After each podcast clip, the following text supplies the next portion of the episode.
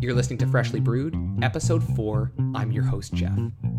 I once heard a beautiful story about a boy walking in the park with his father. And as they were walking, the boy noticed how quickly and easily the birds in the park could just fly away. He shared with his dad how jealous he was of the birds, jealous of the fact that these creatures could just leave the ground if they didn't like the park they were in and fly anywhere else in the world. What did the dad tell his son? So can we. As humans, we forget the freedom we have. As humans, we often believe, sometimes for good reason, but many times for no reason at all, that we are stuck in our circumstances, that we have no other choices, that the game we are playing is the game we will always play. Tragically, we forget that we, like birds, have wings. Not real wings, but you get the point. Why is this the case? Why are humans so afraid to make such big changes? Asked perhaps differently, why do we think changes aren't possible to begin with? For starters, some people don't have the luxury to just fly away. Some people are unable to overcome the fear of making the wrong decision or to face the consequences of a leap gone wrong. Some people think they aren't smart enough or talented enough. Perhaps that's why Steve Jobs, when encouraging humans to put a dent in the universe, said, The world is created by people no smarter than you. This topic fascinates me because I myself am someone who often walks into walls that I myself put up. Like the best of us, I forget, or am sometimes fearful of, my ability to change my own circumstances. I want to explore this topic further, and I'm going to do so with someone who has bravely demonstrated the amazing ability we as humans have to fly somewhere different, to explore something truer to ourselves. Today, I will be interviewing Russ Rowlands, business director, world traveler, sailor, self proclaimed geek, and one of the most fascinating individuals I have ever met. In 2016, Russ did something most would never do. He not only left his job to travel the world, but he did it by sails and rails. He covered tens of thousands of kilometers by train and boat. And he did this after, in his own words, he spent too much time waiting for Fridays. He is an unbelievable human being who loves to adventure, take risks, ask the hard questions, and simply put, control his own destiny. All aboard, this train is leaving the station. Ladies and gentlemen, you are listening to Freshly Brewed. Here's your host, Jeff Fenton. Freshly Brewed, episode four, and I'm here with Russ Rowlands. Russ, not Russell. We, we've we've clarified that, and we're doing this remotely again to make sure we're we're keeping socially and physically distant. Russ, welcome to the Freshly Brewed podcast. Jeff, thanks for having me. Before we we dive in, I, I always like to ask during this time, what's your what, what's your COVID setup? Are you home office? Are you couch? How has your your work life changed uh, in this quite unusual time? I I am working from home, and today is day twenty six or twenty five, something like that. Uh, I took precautions early here because my offices in the Hamilton were in a very high traffic neighborhood, and I uh, wanted to get out. Um, I have two desks at home, and I work at neither one of them. I work from my couch with a nice big windows beside it. I'm curious, and I again, I, I love to ask this now. How has your caffeine intake changed, and how, if at all, has your alcohol intake changed? Caffeine has gone down. I have a coffee maker and make coffee every couple of days, but it's shitty coffee. And I mean, I'm a Tim Hortons drinker, but um, the stuff I make at home is even worse than that. Oh. Um, booze is, I don't know, probably less in general because uh, you, you, know, there's no one around and nowhere to go. But on the other hand, there's nothing to do, so I'll have a couple of beers here and there. Right. Uh, on the other hand, I'm not, you know, not getting out to meet clients. I'm not going out and see friends. So it's a it's a funny situation. Like I am definitely healthier in the last 30 days than I was in the previous year. I think. It's funny. Been, go ahead. It's it's uh it's funny you say that because I found that because I know that I have to stay inside and you know my my workout routine has pretty much gone out the window, I'm so much more motivated to be, you know, walking, running up and down my stairs, doing push-ups and planks at home. I feel like some people might actually come out of this healthier, stronger, more fit. It's uh it's quite an quite an experience. Yeah, that's funny that you mentioned that. I was just talking about that today with my team, um, trying to keep everybody motivated as we work from home. And we just started a, a you know a challenge post up, uh, send up a, photo to the teams of what you're doing to stay healthy when you're just sitting on your ass on the couch doing your work. Um, and I, I do the same thing. I have a calisthenics routine that I do every morning and try to maintain through the day. When I got home from or got home to work from home, I set this goal of um, uh, being able to touch my toes by the end of it and hopefully getting my six pack back. And I'll, I'll get my to- toes touched at least. But yeah, sit ups and push ups and planks and jumping jacks. And my uh, granddad was in the military and he did like an old school army workout, just straight calisthenics until he was about 88. And he was in great physical shape. And I think, ah, well, I mean, I've got nothing else to do around here. Get up and used to go for a walk to grab a coffee or get a lunch. And now I make a quick sandwich and so I've got all this time to kill. I might as well stay a bit more physically active while being locked up in the house.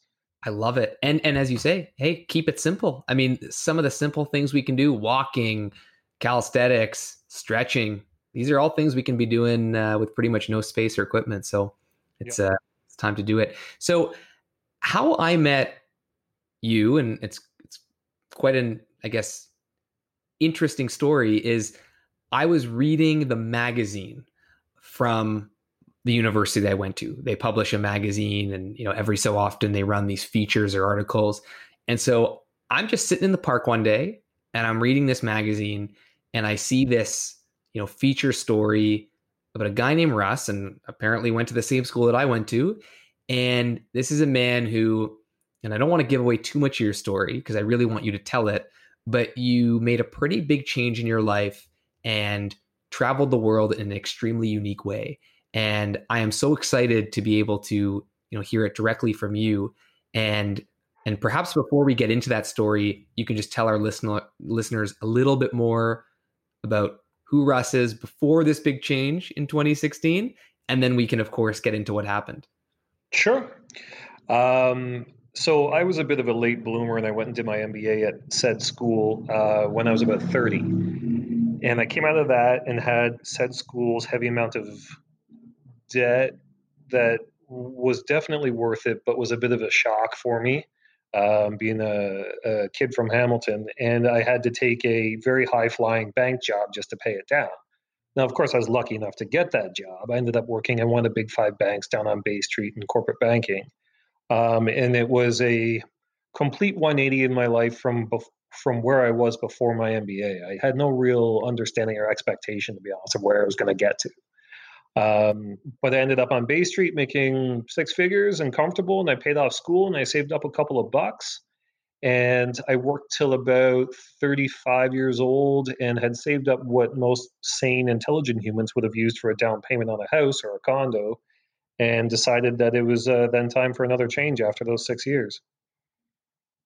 So, you know you're you're in the flow you're earning six figures you're doing what you know society would give you the check mark for the gold star for. But as you describe it something didn't feel right. It felt like you were waiting for fridays which i absolutely love the way you put that. What what was brewing? What what was leading up to wanting to make such a big change in your life I don't think there was no unhappiness. You know, you read a couple of books about Wall Street or Bay Street life, how it can be miserable. And I wasn't in investment banking. I was in investment banking's little brother. And I worked a lot of hours, but they paid me for it. My boss was a nice guy and nobody was an asshole. And so there wasn't a, a looming negativity that was pushing me out the door. It was more something outside that was enticing me, I guess. Um, I didn't love waking up and going to work and sticking my nose into a spreadsheet for 60 hours a week, but I didn't hate it. I have a, a, a high risk threshold, we'll say. And uh, because I don't have any dependents, I wasn't married, no kids, no pets, nothing like that. I was uh, I had the luxury of saying, well, if if I wanted to take this money that I've saved up and do something with it, what could I do? And that's like, you know, if you when you were little and you got a gift certificate for the mall and you can go to any store you want and just go spend your 50 bucks or 100 bucks or whatever it was it was almost paralyzing for a little while because i had that freedom to just choose what the hell i was going to go do. And so i was talking with everybody i knew in all walks of life for about a year or even 18 months before i settled on what path i would take when i went out the front door. You mentioned that during this time it's not that you were you know profoundly unhappy but that something was enticing you on the outside, that something was pulling you to to make a change or experience something different. Before we finally tell our listeners what it is you did, what was that thing that was enticing you? What was this part of life that was pulling you uh, towards it? I think it was just the mystery. It I hadn't traveled very much prior, um, seen some of the, the the expected places. I've been to London, I've been to Paris, I've been to Hong Kong, been to the Caribbean, but no, not travel, just tourism. And it was, I am a map geek, something that we might get into later. And you you spin the globe and you look at it and you realize just how much of the world, not only that you haven't seen, but how much most people don't get to see in their life. Right. No matter how many vacations or two or three week vacations you go on through the course of your 25, 35 year working career, you're never going to see any of this. And that was the big motivator for me was that there was just so much, so much out there, I guess. So you're in a good rhythm, you're making good money, and something is obviously enticing you. In this case, it's, you know, seeing the rest of the world. And you have all this you know, money stashed away for the down payment on the home, but you decide to do something quite different. And for the listeners, pretty much all of them who have absolutely no idea what that is, um, other than the fact that you went and saw the world, talk, talk about this big decision you made and this pivot in your life. So I decided that I was going to quit my job and go travel I had no idea what form that would take or where even I wanted to go. There was nothing specific that was really, you know, it wasn't the pyramids and it wasn't the Eiffel Tower and it wasn't the Great Wall of China that I was excited to see. I just wanted to kind of go see all of it and and, and experience things, um, which is kind of a a, a lackluster start to a global adventure was what were you really looking forward to see? Oh, I don't know, all of it, I guess. If funny, but there wasn't some, you know, it wasn't Machu Picchu. It wasn't. There was nothing that I was just dying to to get out there and see. It was more just a sense of wonder, of, of curiosity. I guess is really what it comes down to. Um, but I had previously, I guess, for the last four years, uh, been lucky enough to sail as a crew member on a boat in Toronto Harbor out of uh, Queen City Yacht Club. And they're a very easygoing bunch, really friendly guys. Um, and as I spent the previous summer talking about this adventure I wanted to go on, they planted the seed in my head of looking for a way to sail around the world. And I didn't grow up sailing. I didn't grow up with a boat. I'd never slept on a sailboat before. I'd never been on a cruise. I had no idea if I got seasick. And so, of course, at first, when the only sailing I've ever done is a couple hours on a Wednesday night racing in Toronto Harbor, the whole thing seems incomprehensibly complicated and unapproachable, and that's a whole different world. Uh, but I did research over the next six months, I guess, and and decided that that's what I would try to do. Between sailboats and uh, trains, I wanted to slow travel my way forty thousand clicks, the distance around the world at the equator and it didn't have to be one boat or one trip or anything like that one big long continuous um, adventure. It was just a way for me to piecemeal together. Well if i'm going to have a, an aimless goal you know if i'm not going to have a specific goal of like i said machu picchu or or kilimanjaro what will be my goal? And i set the goal as these these 40,000 kilometers by sailboat and train. I honestly just got goosebumps because your goal seemed to be the journey and not necessarily the destination. That's obviously a huge cliche, but it's something I've talked about on here before. And it sounds like your focus really was the process. And so I'm curious, you know, going by going by train, going by sail, where did it take you? What were some of the, you know, amazing experiences you had on this journey? Well, I'm smiling ear to ear now because I just I get excited thinking about it. But it was all what I will call serendipity. Um, some of the sailors in Toronto connected me with some websites that are basically I joke around a combination of LinkedIn and a dating website for sailors because there's a lot of boats out there going from A to B, and you need at least three crew members on these boats for generally insurance purposes, but just to make your life easier. Uh, so everyone can sail the boat eight hours a day and still get a chance to sleep, etc. And I, I think a lot of people, when they buy sailboats, don't think about that because who are going to be the three people on your boat? You, maybe your husband or your wife, uh, is your kid going to come? Possibly, but maybe only for part of the trip. And maybe Uncle Lou will come and maybe blah, blah, blah will come. But it's hard to find crew, for, especially for long distance sailing. And so these websites, they want to know if you know how to pull some ropes on a boat. You know, sailing is can be complicated, but the basics are very, very approachable.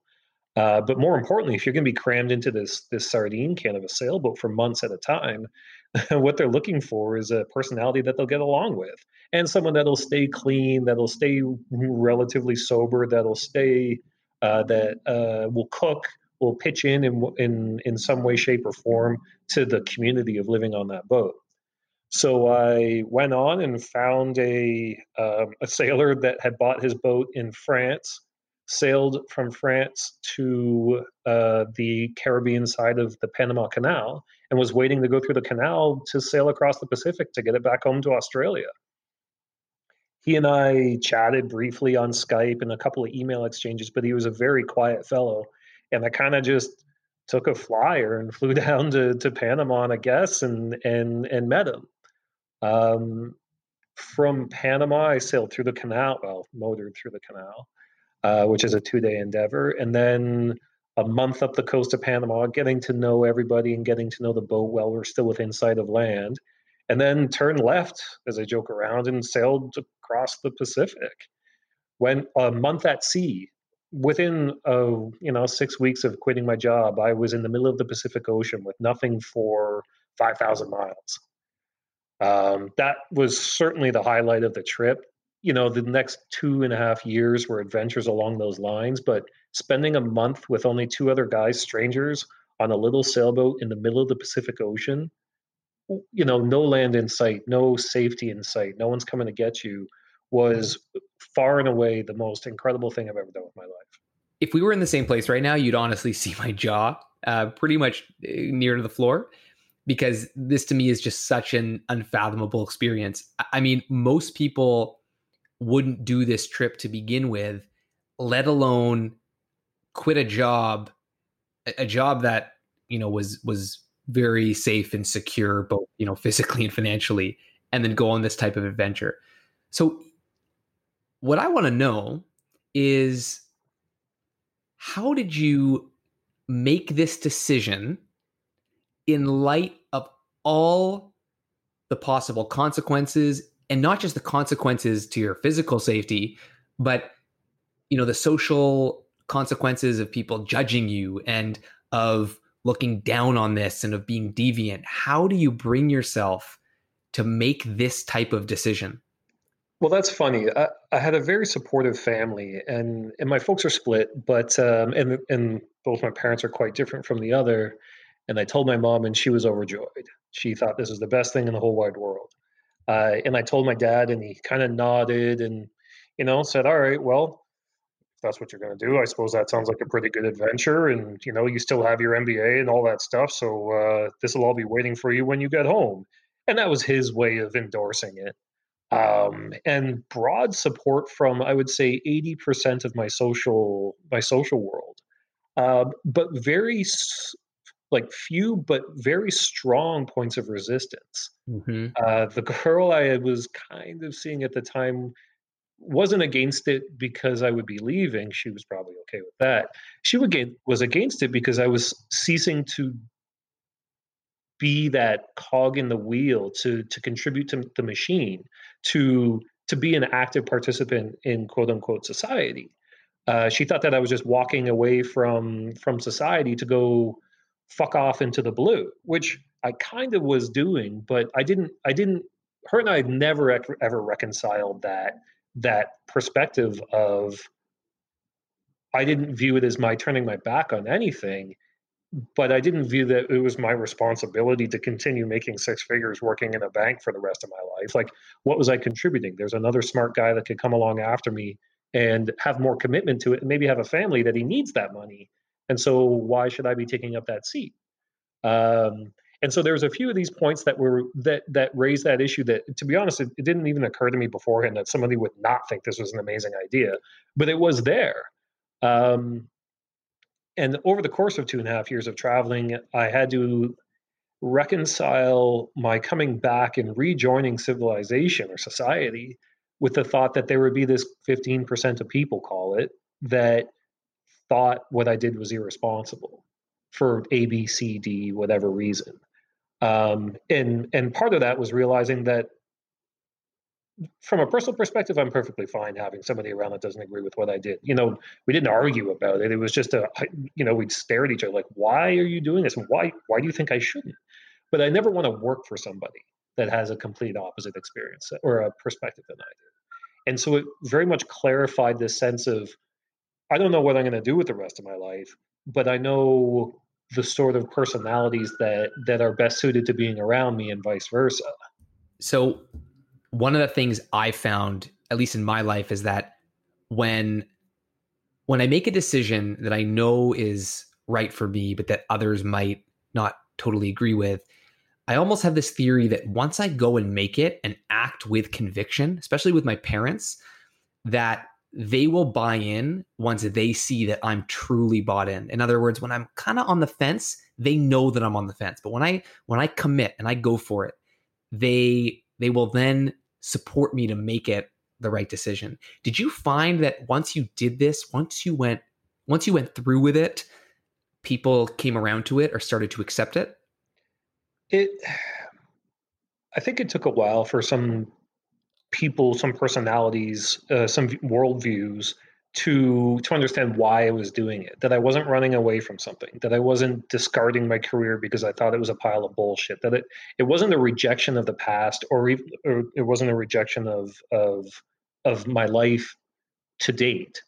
It was just an embrace of something new and I, I, think especially for a conservative risk adverse personality which a lot of people put up their hands say yeah that's me you know i wish i could be more adventurous but i'm not uh, they will view a change like this as an inherent rejection of of their way of life or of a way of life which is the more staid steady course. And nobody likes that rejection. And so it takes a level of of empathy on both sides especially when you, you know if you've got a slightly more risk on attitude or risk on perspective of the world to understand that they're not that somebody that doesn't agree with your view or your goals isn't doing so from a expectation that you just sit and grind it out or that you get that next promotion or that you finally make x dollars amount or or that you go and you get married or that you go and you have kids. It's that their worldview is such that that's what fit in the box. And anything outside that box is almost like a, a, an insult to the way that they've lived their life. Now this is i think largely subconscious but it takes it takes stepping into your world and showing that it isn't an uh, it wasn't an actual rejection of the past but more just a you know the next step in a in a, a, a, a journey i guess that that you know can was built on the past rather than just rejecting it. There are people out there right now, some listening and some who are just out there who hopefully one day will listen, who want to make changes, who want to make a decision like this. Now, I would argue there's probably very few that have this specific idea of quitting quitting their job and traveling the world by sail or rail. That is quite unique, as amazing as it is. But there are people I think all of us at some point have that moment where we want to make a change that feels so big and in a way so risky. The same way this might have been risky for you, a decision for someone to leave a job, you know, just leave the job without the travel could feel just as risky. What do you tell that person? How do you encourage that person to make a decision like this if it's right for them in spite of those fears in spite of you know the perceived consequences because you were able to do it that that comes down to growth um, staying with what you know is safe and comfortable um, but it usually is minimally rewarding in in whatever way you want to be rewarded. Um, unless unless your goal is to if work is just a way to put food on the table that you go home and have an amazing home life and you play with the kids in the backyard and you don't give a crap about the job because it just pays the bills that's fantastic because you found a way to be happy and it's your family or or whatever that is after work. Work can just be a means to an end. But uh, in you know I don't want to call it type A or hyper ambitious, but uh, a certain category of people will find themselves on a career trajectory that that like you say gives the gold star that checks all the boxes that that makes their friends jealous whether it's from their undergraduate year or from high school or or whatever it may be. And that that's you know that feels nice. It's rewarding to to do well. Um but but the biggest realization or i mean I, I, just i think i just jumped and then realized all this later I, I can't give myself any credit for understanding this in advance was that that you build on everything every step of the way. And if you've come to a point where you don't feel like you're building anything anymore, that's the time to make a change. I knew that if I'd stuck with my job, I could have got the next promotion and blah blah blah blah, but it just wasn't a trajectory that I cared for for particularly. So I needed to change something. I didn't need to change it as dramatically as this, and a lot of people don't need to make as dramatic a change as this. But if you're unhappy with the trajectory you're on, you do need to make a change. Um, and that it will be a scary decision, but if you consider if you were a hiring manager and looking at a pile of resumes and 90% of them were all the same and 10% of them had some interesting deviation for you know it doesn't have to be travel or any one thing um, it could have been i wrote a book it could have been uh, um, you know you moved and worked in a different country for two years or something or you learned a foreign language for not just for job purposes. Making the jump away from the trajectory you're on is less risky than than than sticking with it because you know where that trajectory is going to end up. And even though it's safe and the bills will get paid most people that have this sort of risk appetite to to change to go out to chase down the dream they're going to always pay their bills um, you, you, know you're never going to starve. Rent isn't going to go go unpaid. The, the kids will always be fed because you'll find a way to do that. Um, and so just sticking with something because of its uh, uh, reliability is no sure certainly no way to happiness. But even that reliability and that that that staid nature of the course isn't isn't a necessary positive. I love i love that you know you highlight that uh, it's it's, it's about growth right and again cliches are cliches for a reason you know you you stay in your comfort zone you know you're not going to experience meaningful growth. That is where I mean the magic is happening at the edge of our comfort zone, right outside the comfort zone. So I I, I love how you put it. I want to come back to the trip um, or the adventure, as I think it really deserves to be called. Could you share, you know, maybe two two or three of you know the best or most rewarding parts and maybe two or two or three of the most challenging or uh, scary or hilariously terrifying parts? Sure. Uh, the, the the best part was, or one of the best parts was, was this trip on the Pacific. I ended up sailing across the Pacific. I sailed in the Baltic and the Caribbean. Um, sailed from Tokyo to Hong Kong, all at different times over the course of two and a half years. But laying on the deck of a boat, five thousand miles from everything, with no light pollution whatsoever, with the moon uh, completely gone. The stars become so bright that you can read a book by them. The Milky Way was reflecting off the ocean. And we were sailing down it.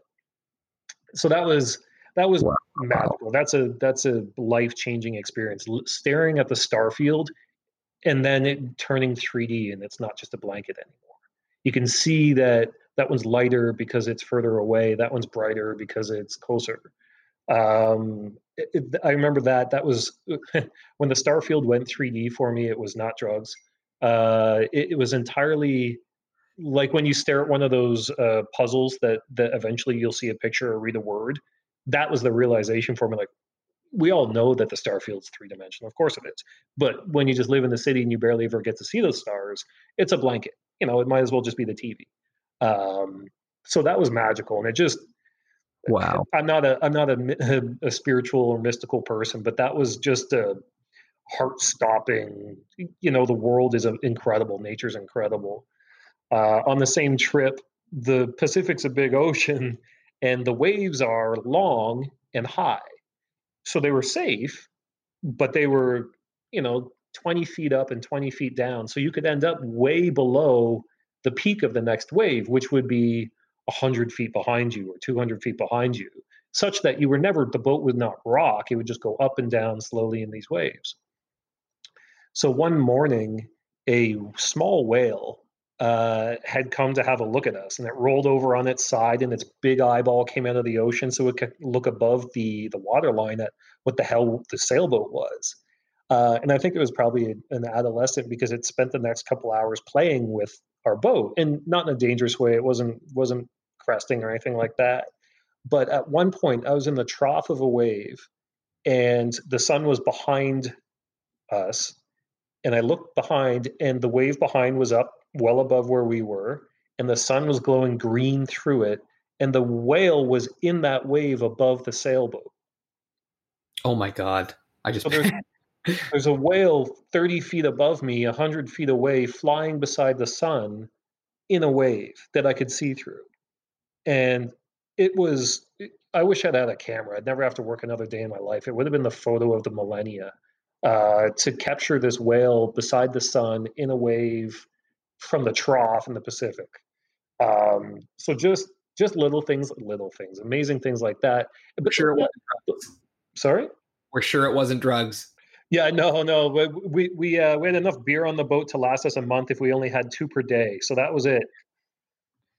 Um, it, it things like that continued to happen over the course of of two and a half years. Now, that, those were some of the more dramatic ones. And I think certainly part of the mystical or, or incredible nature of those experiences was that there was no other stimulus for my brain. Uh, I had read all my books. I didn't really bring much in the way of TV or movies. And I would just stare at the horizon. And your brain goes to a different operating level when when that when you're in that sort of um, scenario and so it was a lot more open to just that being far more incredible than simply my describing it would make it sound. Can I? I, I know I, I asked for two really shitty or, or horrifying stories, but I want to I want to ask about that because I I am very very interested in how stimuli in today's day affects us. I mean, we think about a typical day and I mean, we are hyper connected, but it's not just how we're hyper connected. We are we are go go go go go and there are so many different things and channels and devices that are all vying for our attention. The thought of being in a place where you don't have that for prolonged periods of time, you know, it boggles my mind. And I've done a lot of solo travel and I've done, you know, I've, I've had a lot of time just on my own. But even in those instances, I've had a book or you know i've had a, a podcast to listen to. So where you know where does your mind go? Or or how, what type of what type of change is that given that you were coming from the hustle and bustle of bay street? Yeah it, it took it took a week or two weeks probably for my brain to slow down um, and and it's you know it's like your mental metabolism right? You're running on high gear for well at that point i've been running on high gear for call it 18 years straight 15 years straight out of undergrad in the hustle and bustle of toronto life all of which i loved. Um, and it isn't an easy change and you can't uh, oh, maybe people can uh, can't go looking for it i don't think and you can't hope it'll happen over the course of a day or two. Um, and, and it is definitely a I'm not sure I would have ever got there if you just gave me the choice to opt out of all that stimulation because I eventually would have got bored and not opted out and then opted for stimulation. But on the boat, there was no no choice, and so it was just a situation where, uh, um, uh, you know, I didn't have a choice but to accept it. I used the words mystical before, uh, magical or whatnot, and it wasn't like I was walking around tripping balls on this boat and everything was all magic and hunky dory and acid trippy. It was very, I don't know, peaceful. I guess it was. It was kind of just an acceptance. A lot of that, I think, stems from the the acceptance that you could just die as well uh, you know, a week out of land, and you think, well, if we run out of this or something breaks, we could turn around and go back, and we probably make it. Blah blah blah. Two weeks away from land, you think, well, we're better just to go forward than to go back if something bad happens. And and and th- that's scary as hell at the start, but you do a couple of days later really get comfortable with it. And I think that that perspective is something that a lot of people will never come face to face with, although everybody should, is this comfort with your mortality. and we, I, I, I, war- I warned you at the start of this this uh, this podcast it, it might go uh, different ways, and I want to talk about that because you know it's uh, it's it's a it's quite a topic. I mean, I've I've never I've I have yet to fear for you know my own personal mortality although i think a lot about uh, i think a lot about aging and death. I've you know feared mortality of of loved ones uh, quite a lot especially with you know things that have gone on. And it has quite an effect right? It's uh, you know like anything negative positive it really um, it forces you to go through uh, you know, I'm a fucking crazy, crazy experience in your mind. You're out there, you're you're fearing your own mortality. What what is that? What does that do to you? What do you what do you walk away with? Oh, peace.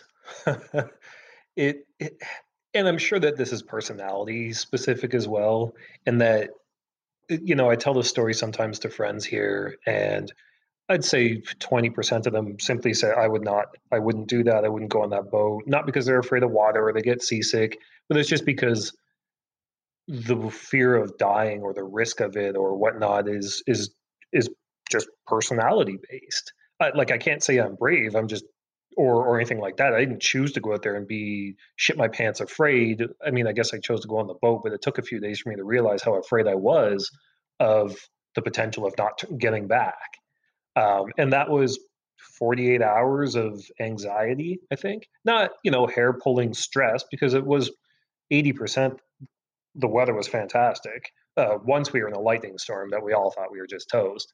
Um, but but with the you know the the slow question of might we not get where we're going, there was a solid integer percentage chance of that happening and and you I, I don't know i don't know who i would be if i hadn't done that. And it's not like i walk around on cloud nine all the time now. I have a job and anxieties and i've got rent to pay and blah blah blah blah blah. But it is certainly very freeing to come to and I, I had one adventure specifically later on a different sailboat that was a lot more face to face with with your own potential death that between the two of them it makes everything else okay. I guess is what it, when it really comes down to it. Are when I say things like, "Are you going to be able to pay your bills?" Yes, you're going to pay your bills, and you are not going to starve, and your kids aren't going to starve, and all of that. You realize that how much anxiety we build into the day to day life, uh, you know, in in the Western world, that is completely ridiculous. That we don't need to worry about that, or at least we don't need to worry about it such that our hair falls out and our health goes to pot. What I what I find honestly so interesting about that is it's not necessarily oh, you might die. So, you know, live life to the fullest, which is, I think, you know, overdone advice. What what I'm hearing from you is, you know, said in a more profound way. Hey, the problems we have, we, we can we can reduce some of those layers of anxiety, especially when we've been on the edge, especially when we know the the you know the true fear of facing our own mortality. And you I know, find, uh, and sorry to interrupt. I, I, don't want I don't want that to sound like, uh, and I'm, this isn't supposed to be some sort of instructional video on on on the reduction of anxiety, but having gone through this with with an actual fear of death and coming out the other side with a perspective on anxiety, I think that you can obtain that perspective without having to go through the the life threatening situation. That helps. Uh, it, it's certainly um, an accelerator for the perspective, but everybody knows that they don't need to worry about the things that they worry about, at least not to the level that they do. Right. And it's just a matter of taking a step back and looking at yourself and saying, okay, do I really need to be up at 3.30 in the morning stressing over this? No, you don't 99% of the time. Some things are just fucked up and you have to worry about them. But I don't think that it takes this this you know um, baseball bat to the back of the head realization of wow why was I worried about little things A, B, and C? It's that everybody knows you shouldn't probably be so worried about those things. You just don't know how to change it. And there's got to be a way around that that isn't just going and risking your life. And it may just be perspective. It may be reading a different kind of book or or surrounding yourself with different kind of people or watching different TV or whatever it may be. It it takes a change in perspective, which you can't just will yourself into. I don't think. Um, but I don't think that that perspective is only obtainable in the face of your own mortality. no, and I and I and I, uh, I certainly hope not. I certainly hope that we can, uh, and I believe we can, you know, get that get that perspective, even just with conversations like this, and and and hearing stories like yours. So this experience, you know, probably taught you a ton, showed you a lot. You know, as you got back to land, and let's fast forward to, you know, back to, you know, typical life, um, you know, getting a job back in Canada.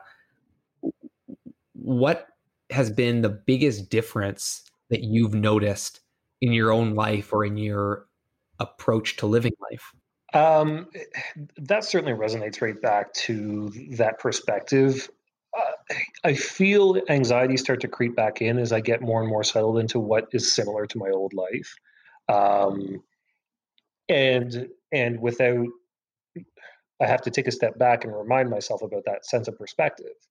Um, but the change is certainly noticeable both internally and and perceived from friends and family that I'm definitely a lot more of a laid back person than I was before. Um, I would just describe it as a sense of peace. Um, it sometimes evokes itself, unfortunately, with uh, uh, ennui, uh, with with a kind of a existential boredom of why am I doing this because it doesn't make my blood pump. Um, so it isn't all good. It, it, going on an adventure like this, you do risk, you know, going through the other side of the, the, the looking glass and not being able to look back through, right? Um, but it is also a, broad sense of, of uh, acceptance and just calm that was not a, that you know i was a, a level-headed person before and it probably has gone further than that now. And i appreciate that. The the perspective the sense of peace that i'd found with both with the risky things and with the change in level of necessary stimulation um, little things I, I come back and i can sit in a dark room quietly for an hour I turn I, I turn the the radio off in my car and I haven't turned it on in two years. I just drive in peace and quiet now. I mean, it drives everybody else insane. Can we put the radio on or something like that? Um, and, and there's downsides to this too, in that it's lovely to have all this extra free time to just think in my head actively, but I uh, little things start to jar me now. Commercials. A commercial will kill me. I will break technolo- technological uh, equipment around me that that is spewing commercials just because they drive me insane. Um, and now everybody doesn't like commercials, obviously, but but it's you know that was what will make me turn off a TV or a radio or whatever have you. And it's little things like that that that sometimes start to pile up I found that I'm less comfortable in crowds. Even though I went some of the busiest places in the world, I was in Shanghai and Tokyo, uh, Mexico City, and uh, which you cannot sail to, and um, and the hustle and bustle of crowds didn't bother me when it was part of an adventure. But if you put me in a busy Canadian tire on a Saturday afternoon, I will quickly lose my patience, which is not like I was before. I never loved crowds, but again, same as commercial, nobody actually likes crowds. You just deal with it because it's part of society. your uh, tolerance that your tolerance has changed a little bit. Yeah, and it's funny. Like I'm, I broadly view them as positive changes, um, but it isn't all just a blanket good. So your your experience was leaving a job, traveling the world, sails, rails. You know, you, you your your unbelievable way of of moving around this globe, and that gave you this perspective, and more importantly, it, it, clearly showed you, um, and and I guess furthered your own belief that you have the ability to make changes. That we all have the ability to take matters into our own hands and really control our lives and our circumstances. For those who are listening who feel stuck, who feel, you know, paralyzed or unable to do what their version of this is, what is the the one piece of advice you leave them with that you've learned from this just fucking amazing experience. You, you know, it's funny that um, to go from such a big picture, esoteric discussion down to this closing point is make a list. Um, and it, it's funny that you know a to-do list will motivate you to do things. Um, and if it is, you aren't exactly sure of what it is you're looking for, start to list them out. Uh, if you're unhappy with your job or with your trajectory, whatever it may be, um, start to list why you think that is the case. And it doesn't have to be uh, prosaic or verbose or anything, you know, soul searching. But the act of writing things down, even in its most simplistic form, helps us form our thoughts more coherently. Uh, lists are important for things like packing a boat to go across the ocean. Make sure you bring A, B, and C but they're so useful for things like a decision to quit the job. Uh, is it a financial based one? Is it a lifestyle one? Is it a family choice? Is it a geography choice? Um, writing things down, especially in a comparative form, a pro and con or a, a to do list or something that you can make definitive steps towards taking things off a list make you feel good and makes you motivated to continue down that list versus sitting in your desk right now and listening to this and hearing, oh, you know, Russ quit a great job and sailed around the world. Fuck it, I could never do that. Well, it takes not as much planning as you think, but it certainly takes some in the sense that that getting down to the micro in almost every problem will help you come to a conclusion. Um, one of the worst situations we got into was because on a boat going from Tokyo to Hong Kong, we didn't get into the micro enough and we ended up with not enough sails. Some sails tore to shreds and we ended up basically adrift because we all had kind of trusted each other to have done a certain amount of due diligence, which is stupid. But a list would have solved that problem quickly. We had enough food and water, and we could have gotten three times the distance we were going based on the supplies meant to keep human beings alive and this was a big, beautiful boat, and it could have sailed through the Arctic, and it was strong, but we didn't have enough sails, and the sails ripped in a storm.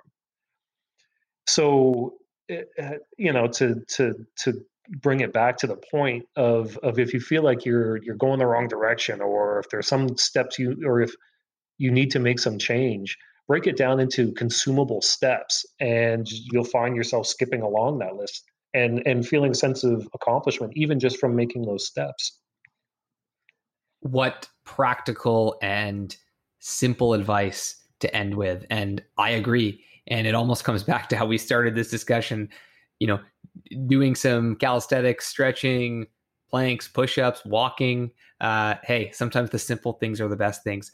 Russ, I am, I'm not just saying this, this is one of the, the more interesting chats I've had, not just on this podcast.